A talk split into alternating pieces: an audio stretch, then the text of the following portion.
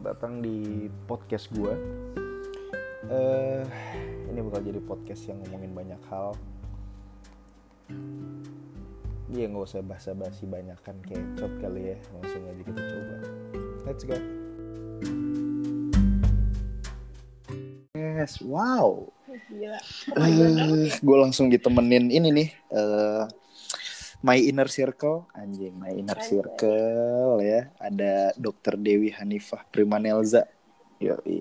Eh Jul, lo kalau misalnya lulus tuh eh insinyur apa sarjana teknik kehutanan? Sekarang gelarnya sih sarjana kehutanan. Sarjana Disingkatnya kehutanan. S. Oke, ini berarti temen gue satu lagi Julian Tambunan nih Eshud. Lulusan UGM. Jadi waktu dan tempat mungkin kalian monggo kenalin diri kalian masing-masing. Dulu da- lo dulu pe, lo kenalin diri lo dong. Hmm, ketawa. Hai, hai. Hai, hai. Hai. Gak jelas. Hai. Eh, ini beneran udah direkord ya? Udah dong, udah dong. Oh, udah, udah, ya. Lo kenalin Perkenalkan gue. nama, lulusan, terus lo tuh profesi lo sebagai apa sekarang? Sama umur kali ya, lucu kali umur kali ya. Nama gue Dewi Hanifah. Temennya Rianda. Umurnya 26 tahun. Dari Bekasi. Ini jangan dimudah-mudahin ya. Dokter. Eh, masih muda kok gue. Oh ya, alhamdulillah kalau gitu. Mudah terus ya. Umur mah boleh nambah. Yang penting muka enggak ya? Iya, selamat datang eh, Dokter Dewi Hanifah. Uzet. Ini pertama kali nyobain podcast tamu gue langsung dokter. Luar biasa. Ya, monggo Bapak Sarjana Kehutanan. Ini junior Jokowi nih, fix. Jelas kalau dari UGM. Jelas. Monggo waktu dan tempat, Pak. Terima kasih. Host Bung Riyada Akbar. Iya, sama-sama, Pak. Selamat malam. Perkenalkan, nama gue Julian Permi Tambunan. Lae, lae. Ya, bisa dibilang gitulah. Ah, alumni Fakultas Kehutanan UGM. Umur sekarang sih masih 26, tapi bentar lagi udah mau 27 lah. Tahun ini 27. Di tahun ini Tahun 27. ini 27. Anjir, Iya. jadi gue sendiri yang boros umur ya. Ini 28 Oke, ya? gue tahun ini 28. Eh, Tanggal 31, jadi jangan lupa ya. ya? 31 Mei kan? 31 Mei. Makasih ya kalau udah inget. Eh, Oke, kita langsung Ternyata masuk ke aman topik ini. Setengah aja kali lebih. ya. Aman, aman, Iya, iya. aman. Pas setengah menit aman. Monggo, Ini kita monggo. langsung maksud ma- masuk ke topik aja ya. Sesuai gue janji gue. Gue tadi sempet discuss sama kalian nih kalau topik gue ini cukup surprise, ringan tapi berat. Kayak gimana tuh? Gimana? Eh, ringan tapi berat. Eh, masing-masing dari lo umur udah di atas 25 dong. Iya. Eh, ya eh, pengalaman hidup juga udah udah udah udah banyak lah, udah cukup cukup banyak lah ya. Hmm. Em, gua tuh pengen ngomongin quarter life crisis sama kalian. Wadidaw. Tuh tuh kedengerannya sih ringan ya karena kita pernah ada di titik itu pasti gue yakin. Secara kuantiti lo semua udah menjalanin itu gitu.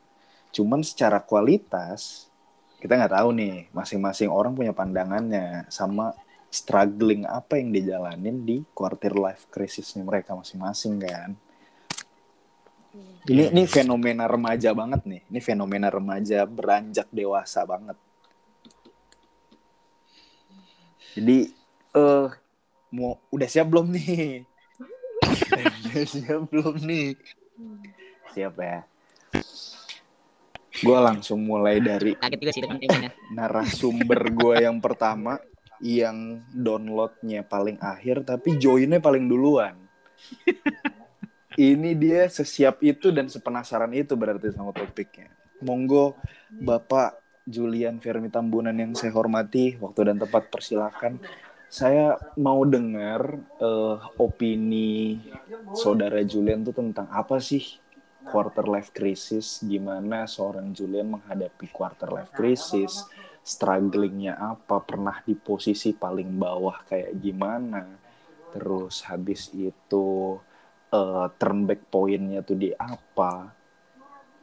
ya sharing lah. Iya iya iya iya. iya. Lo siapin dokter Dewi. Gua duluan nih. Ya. Yo, Yang kenapa? jelas. Kalau di podcast Oke. ini gentleman comes first, bro. Gentleman ya, bukan ladies Gentleman ya. comes first, enggak. Oke oke. Oke, gua coba lah ya untuk menceritakan. Tapi mungkin entah kurang menarik atau apa. Enggak ada cerita itu pasti menarik. Ini kita nggak nggak nggak bener Hmm. ditanya atau dikasih tahu pas Kak. Murni, gue belum ada ngasih tahu tadi ya. Udah mulai podcast ini. gitu. Oke. Murni. Gas Nah, dulu. nggak ada dikasih tahu. Oke, Oke. quarter life crisis. Kalau gue pribadi ya eh, memandang itu pengalaman sendirilah. Mungkin yang sekarang juga sedang dialami tentang quarter life crisis. Jadi gue pribadi kan waktu kuliah memang nggak cepet lah lulusnya atau tidak normal. Jadi Lama lah. karena Karena gue lulus itu kurang lebih enam setengah tahun pas kuliah kemarin.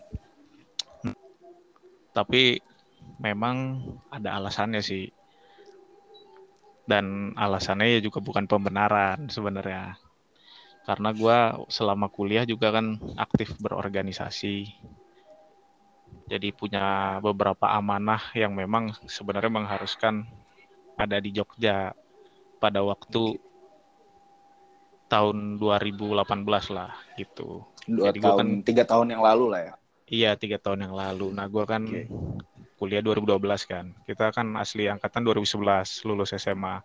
Tapi gue baru kuliah 2012. Nah jadi pas tahun 2016 tuh ada amanah yang mengharuskan gue ada di Jogja itu sampai 2018 gitu.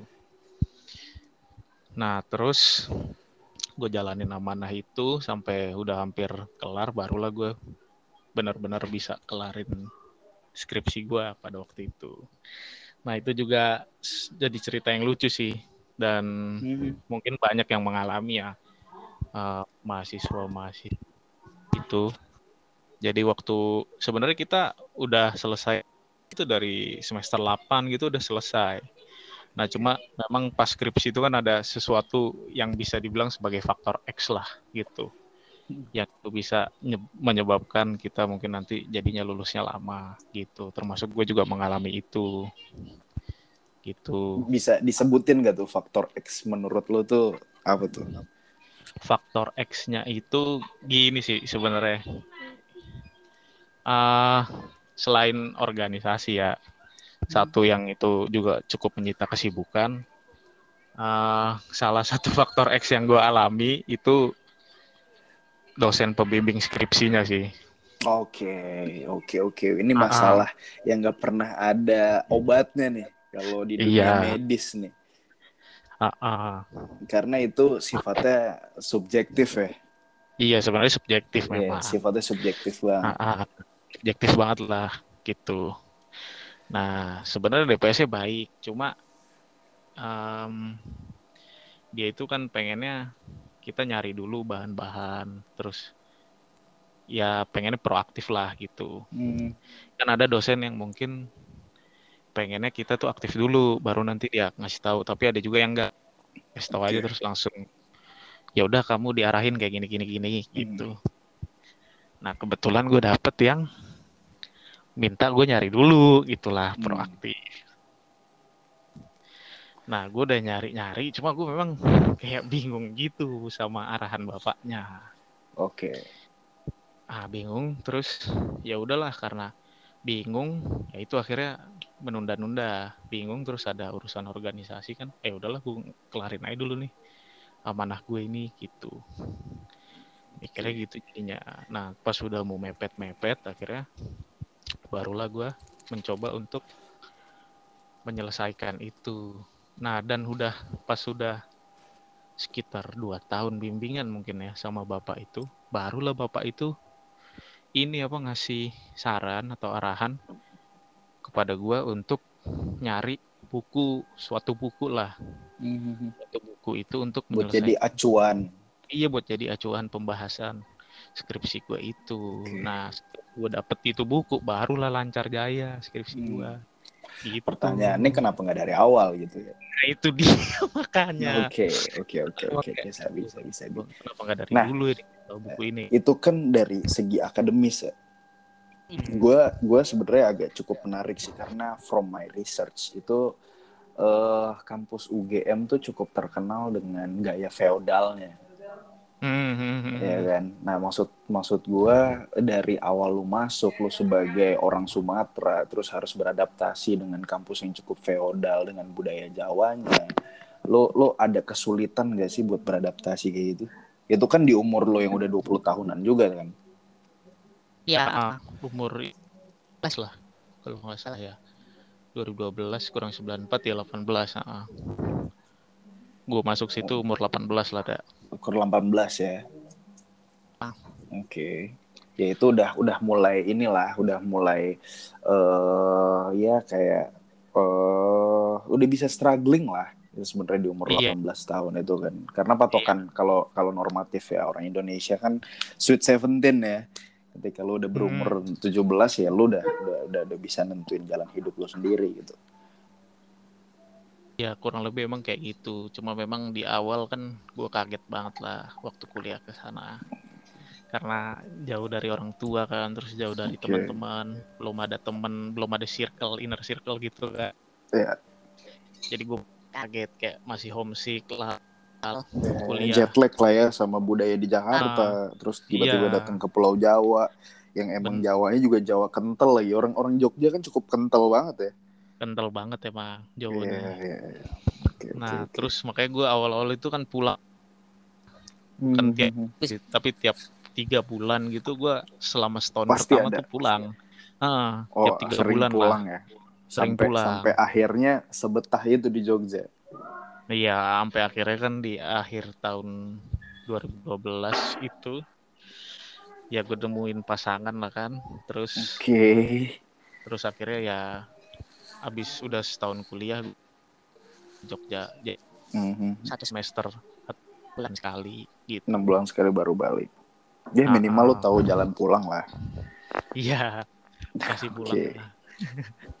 terus Gitu eh oke berarti masalah lo lo di umur di umur umur yang sedang berjuang berjuangnya itu pertama masalah adaptasi ya. Karena jet lag sama budaya Mm, terus habis itu lo struggling di bidang akademik ya kan? Karena eh, ada tuntutan yang lo juga mulai dari awal dan gak bisa lo tinggalin.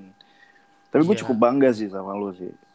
Maksudnya iya event orang cukup banyak ya mungkin nanyain ke gue tentang eh, kabar lo ya kan lo gimana sekolahnya segala macem.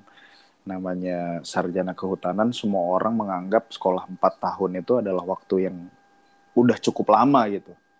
Mm, mm, ya kan? Ya. Iya. cuman ya namanya netizen ya mereka kan nggak tahu dalamnya gimana ya dan akhirnya Iya. lu nge-proof something gitu lo lo lo mulai lo mulai organisasi ya kan lo telat kuliah lo ya lo eh Indian lo jadi presma ternyata kan Iya kalau nggak salah kan presma ya Ah, bukan Nah, Prisma sih, dah. ketua Gua senat ya Ketua senat, iya. nah, ketua senat fakultas ya apa universitas Universitas. ah. Nah, itu kan pencapaian yang luar biasa ya sebagai putra Sumatera bisa jadi bos di kampus yang ya menurut gue cukup feodal ya. Iya. Itu pasti strugglingnya ya itu dan dan ya ya lu ngebuktiin itu gitu buat netizen netizen yang cuman bisa bacot doang. Gitu. Ya minimal lu organisasi dapat dan akademik lu juga kelar gitu. Jadi utang lu sama orang tua lu juga selesai. Iya bener dah. Terus kalau gitu. misalnya lu pernah gak sih di umur-umur 20 tahun ya belasan ya di atas 17 tahun pastinya sampai menyambut quarter life crisis lu itu lu pernah ada di titik paling bawah gitu lu ngerasa anjir gua caur banget nih gitu. Mungkin keren sih. Jadi kan habis gua lulus itu ya. Oke. Gua kan lulus 2018 akhir Mhm. itu sidang skripsi. Terus wisudanya Februari 2019 Mhm. nah abis itu kan alhamdulillah gue langsung kerja sih di Jogja Mhm. nah itu juga salah satu manfaat mungkin ya Hmm. benefit kalau kita berorganisasi jadi kita bisa punya jaringan lah Ya, ya. nah kebetulan yang dari adalah alumni kehutanan juga yang kenal sama Hmm. gue dari bulan September 2018 gitu jadi dia langsung narik gue karena dia punya suatu CV gitu Mhm. CV hutan rakyat lah ngurusin hutan rakyat bisnis kayu nah beliau langsung narik gue karena kita kenal kan jadi gue langsung diajak nah jadi abis lulus tuh gue langsung kerja nggak nganggur-nganggur dulu gitu Oke. Ya karena kan pikiran pikiran ya gua harus gua akui ya pikiran orang Hmm. tua orang tua gua kalau secara pribadi sih cukup rigid ya. Hmm, Maksudnya rigid tuh kayak ya ketika lu lulus lu udah harus bisa menghasilkan uang gitu. oh iya Padahal eh, event gua adalah orang yang eh, mengambil akademik profesional nggak segampang itu juga nyari kerja gitu. iya eh ya pokoknya kalau misalnya dari cerita lo, gue narik kesimpulan bahwasanya kayak hmm, apa ya, ya masing-masing pribadi tuh punya punya strugglingnya masing-masing lah ya, dan Hmm. jangan pernah ngeblame hal itu ya, iya. Ya jangan pernah ngeblame hal itu dan lo pada akhirnya ngebuktiin kalau pendidikan formal itu nggak nggak nggak 100% ya, nggak 100% menjamin kesuksesan lo karena apa? Karena eh lo lo lo lo selalu bilang kalau ya dengan gue berorganisasi gue memperluas relasi dan akhirnya gue setelah lulus gue nggak punya banyak waktu buat nganggur gitu gue bisa langsung kerja karena relasi gue dan itu lo nggak bisa dapetin di pendidikan formal lo lo harus main lo harus nongkrong lo harus begadang lo harus dengerin orang ngebacot ya kayak gitu kan iya bener banget bener banget Nah, Ah. oke, Sabi. Oke. Bapak Julian, mungkin ada lagi Pak yang mau ditambahkan? Cukup Ah, cerita yang menginspirasi ya.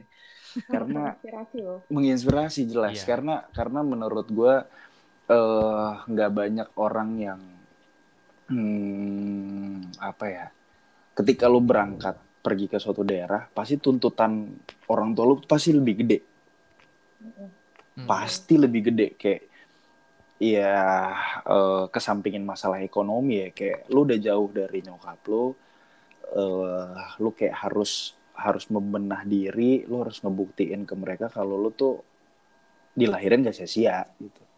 Hmm. ya cuman kan karena pikiran orang tua rigid ya patokan kesuksesan ya lu lulus kuliah cepet gitu kan. Ternyata enggak. Di di di di, di lo di pengalaman lo lo ngajarin orang ya ya relasi ya berarti ya nomor satu juga. Iya berelasi sih bener. Harus relasi. itu. Siap-siap pak oke oke. Ya terus makasih. sama satu lagi sih yes. Dan ah monggo. Saran ini kalau misalkan nanti yang denger itu ada fresh graduate fresh graduate baru gitu Hmm, kan. yang baru lulus ya yang baru-baru lulus itu Oke. saran sih buat pendengar gitu ya nanti kalau Hmm. memang ada. Ah, jangan langsung terlalu menetapkan standar tinggi lah kalau kita tuh baru lulus terutama soal gaji gitu ya. Hmm, cakep nih. Nah Cakep, lo tuh harus setuju. lo harus cobain dulu lo harus cobain dulu misalkan ada suatu kerjaan atau ada suatu peluang ya udah lo ambil aja. Meskipun Setuju. itu gajinya mungkin nggak nggak terlalu besar nggak apa-apa. Ya tapi minimal lo punya pengalaman lah setelah itu. Gitu. Saran gue itu oke. sih. Ha-ha. bener-bener nih nih nih gue gue suka banget sama sama eh, apa tambahan lu kalimat lu terakhir ya. Hmm. eh jangan terlalu berekspek ya. Jangan terlalu berekspektasi ya karena gue pernah ada baca baca baca gue lupa deh entah itu selentingan lewat di Instagram atau aplikasi A TikTok mungkin kali atau apa ya jadi kayak Ah. ada orang yang bilang kalau masalah itu ada ketika ada gap antara ekspektasi dari lo sama realita yang lo dapet Mhm. ya kan ketika lu berekspektasi "Oh, gue harus punya gaji eh, 18 juta. Ternyata realitanya semua semua semua peluang yang masuk ke lo nawarin kerjaan gaji cuma 4 juta. Karena Hmm. ekspektasi lo setinggi itu yang nawarin lo cuma 3 juta. Gap kan jauh artinya ada jarak.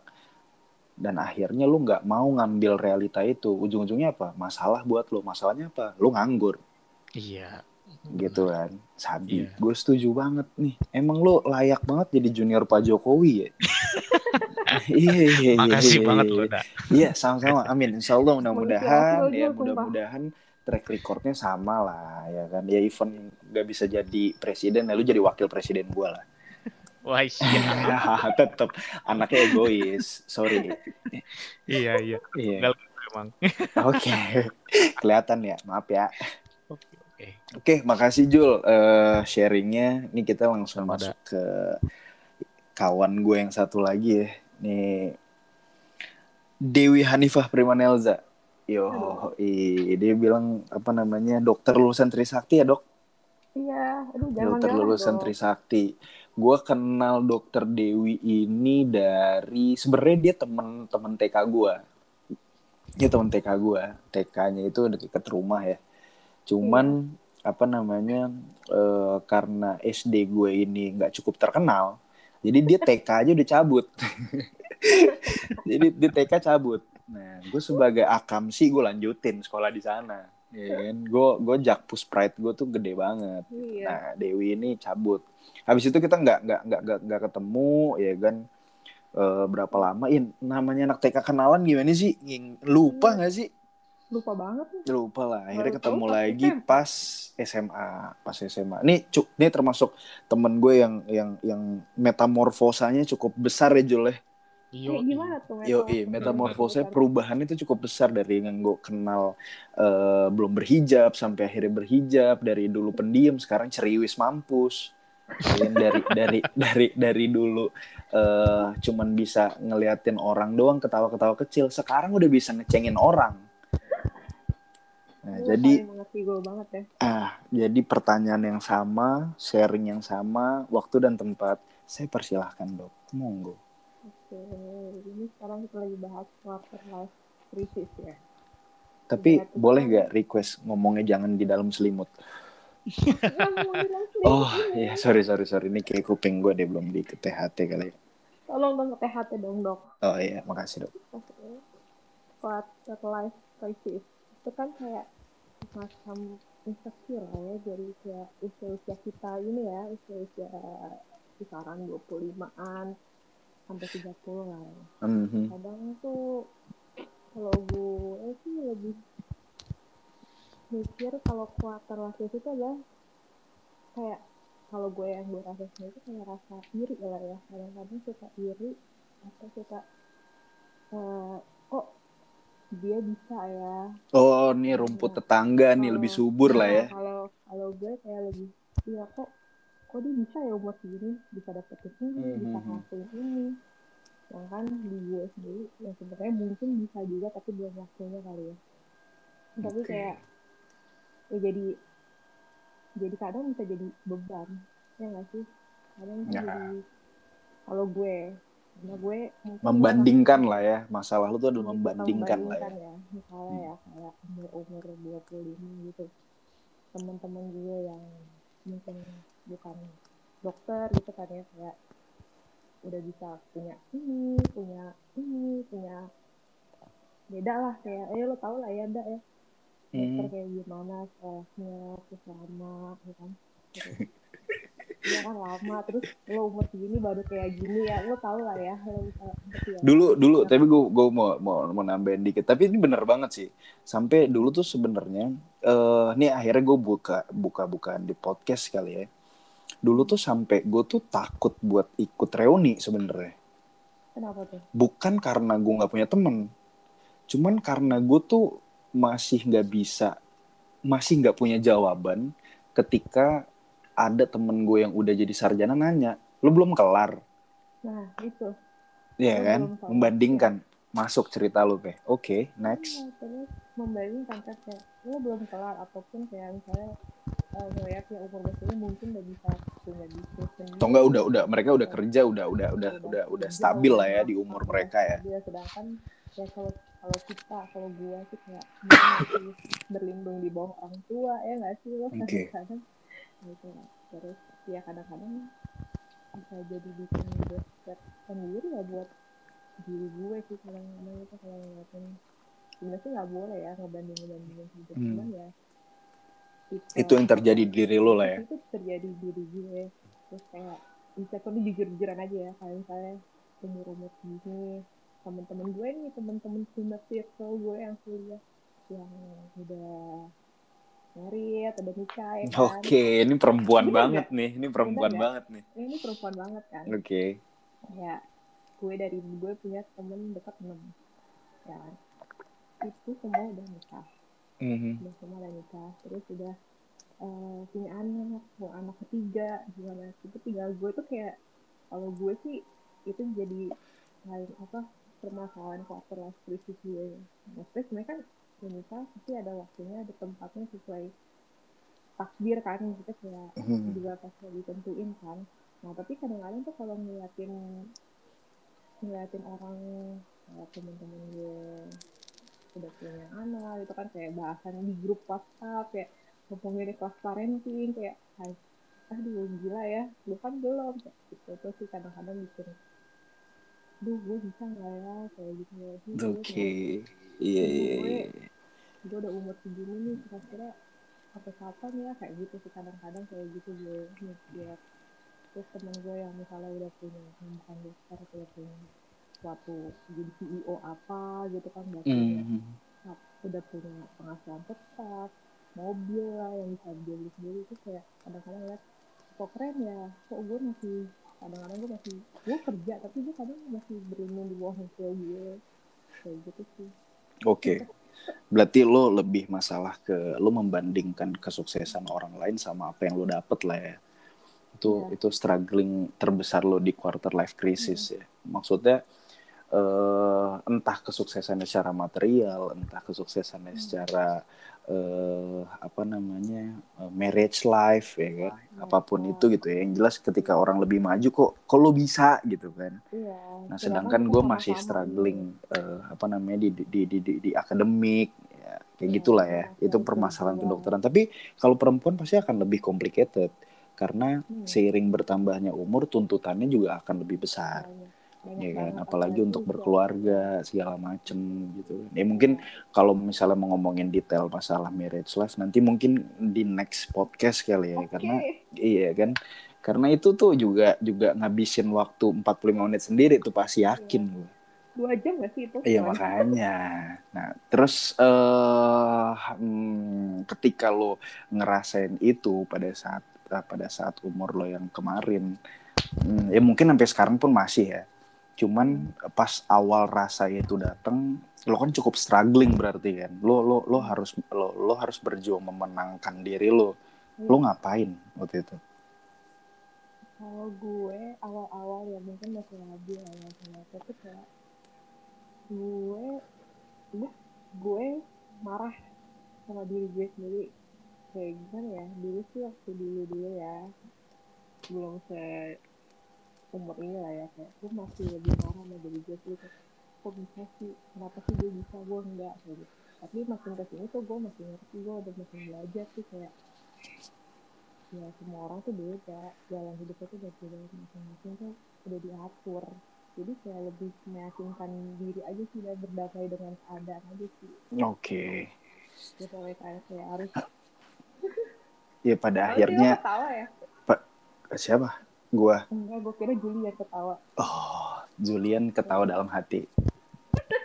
Eh, Gua- ya, gua gue sih ya udah lebih lebih menerima aja sih sekarang sih ya iya, oke. buat apa kayak yang kayak kemarin gue kayak mana gue kesel Ke- kadang-kadang Iya. jujur ya kadang-kadang Hmm. gitu sampai gue adalah permasalahan yang bikin itu fase terendah gue banget di fase terendah gue eh, adalah bisa gue ceritain itu tuh bener-bener bikin gue ngedown sampai bisa kadang-kadang bisa sampai depresi sendiri ngemikirinnya itu kan pas gue pas gue jalanin ya ya gue nggak bisa kayak gitu terus gue harus terima kalau misalnya ya Acceptance lah ya.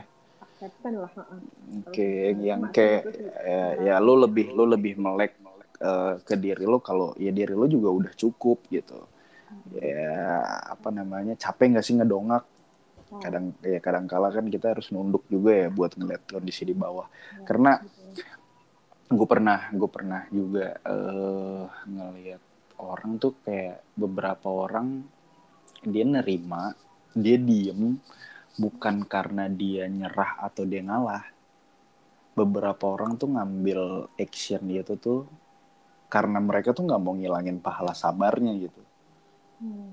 jadi kayak oke gue ya udah gue jalanin hidup gue itu kayak ya gue nggak peduli seberapa banyak gue dipukulin sama keadaan tapi kan yang paling penting kan lu tetap keep moving forward kan Iya. oke Itu berarti hal-hal itu ya hal itu ya yang yang buat lo sampai pernah ada di titik terendah dalam Wah. hidup lo ya itu adalah hal yang benar-benar salah satu titik terendah gue banget itu kayak kira-kira umur 20 atau 24 kali ya lupa aja itu benar-benar bikin down banget sampai kayak nyalahin diri nyalahin diri sendiri sih kayak Hmm. kok orang lain nih kok orang lain kayak gitu gue kenapa harus kayak gini gitu. Hmm. kenapa gue harus harus juga yang ngerasain bukan orang lain soalnya kenapa sih kayak gitu sih kayak orang lain kenapa sih dia enggak kok gue kok gue jadi menyalahkan sih tidak lebih menyalahkan gitu tapi sekarang sih setelah gue mungkin bertambah umur juga kali ya Hmm. ya nggak ada gunanya lo nyalahin diri lo sendiri harus lo harus terima sama keadaan lo ya lebih bijak lah ya dengan bertambahnya umur ya Hmm. Oke, oke, oke, oke. Tapi gue mau nanya deh yang tadi gue penasaran ya kayak Hmm. kok lu bisa se se, se 180 derajat itu sih? apa Yang Kayak dia dulu lu dari yang diem ya kan, terus sekarang jadi yang cer- cukup ceriwis ya kan. oh gitu ya Terus habis itu yang dari nggak pakai hijab, terus sekarang jadi pakai hijab gitu kayak. hmm, kalau ya mungkin tergantung lingkungan kali ya lingkungan ya berarti lingkungan sih ngefek segalanya. sih ngefek ngefek ngefek benar benar benar benar benar benar lingkungan akan merubah sifat lo tau Iya, iya, iya. Pokoknya intinya kalau gue ambil kesimpulan dari cerita-cerita kalian, ya intinya sih struggling dan tetap survive. Jadi Wajib. kayak kalau misalnya eh, lo belum ngerasain struggling di umur eh, 20 tahunan sampai umur 30 tahun, ya lo belum nemu quarter life crisis lo ya itu akan jadi quarter life lo gitu cuman belum krisis lo gitu jadi ya namanya masalah pasti ada cuman solusinya juga pasti ada gitu. ya mungkin dari teman-temanku ada yang mau ditambahkan? Intinya kalau gue sih eh, dengan cerita gue tadi ya jangan pernah membandingkan sih. Oke. Sesuatu. itu pelajaran pelajaran paling besar dari hidup lo lah ya. Ya jangan pernah karena kalau membandingkan orang tuh nggak ada pernah habisnya. Oke. Kayak selalu aja padahal lo tuh juga lo tuh juga bisa gitu lo juga mampu oke gitu. siap Jul ada mau ditambahkan sebagai penutup Oh iya. Mungkin saat-saat itu yang namanya quarter life crisis bakal datang. Nah, ketika dia datang atau ketika saat itu datang ya lo harus hadapin, jangan lari oke gitu. Salah satu cara menghadapinya juga kalau menurut gue ya jangan lupa bersyukur lah gitu terhadap segala yang ada. jangan lupa bersyukur ya AA. Hmm. Karena ya ya apa pun yang lo dapat ya itu garis-garisnya gitu dari dari yang di atas ya. Buka, bukan berarti kalau beda sama orang lain ya lo gagal gitu. Benar, nggak nggak berarti Oke. seperti itu. Iya. Oke. Cukup menarik. Terima kasih teman-teman sharingnya. Ya sampai jumpa lagi di podcast berikutnya. Topiknya tetap ya. Kita kita nggak ada yang tahu. Ya mungkin gua doang yang tahu. Jadi nanti tetap gue invite kalian. Gua akan lempar topik dan kita bahas bareng biar nggak kaku. Ya kan? Ka- Karena kalau misalnya kaku, gue. ya jelas harus. Hidup itu harus deg-degan. Kalau misalnya nggak deg-degan, menurut kedokteran udah mati. oh iya betul banget Iya dong.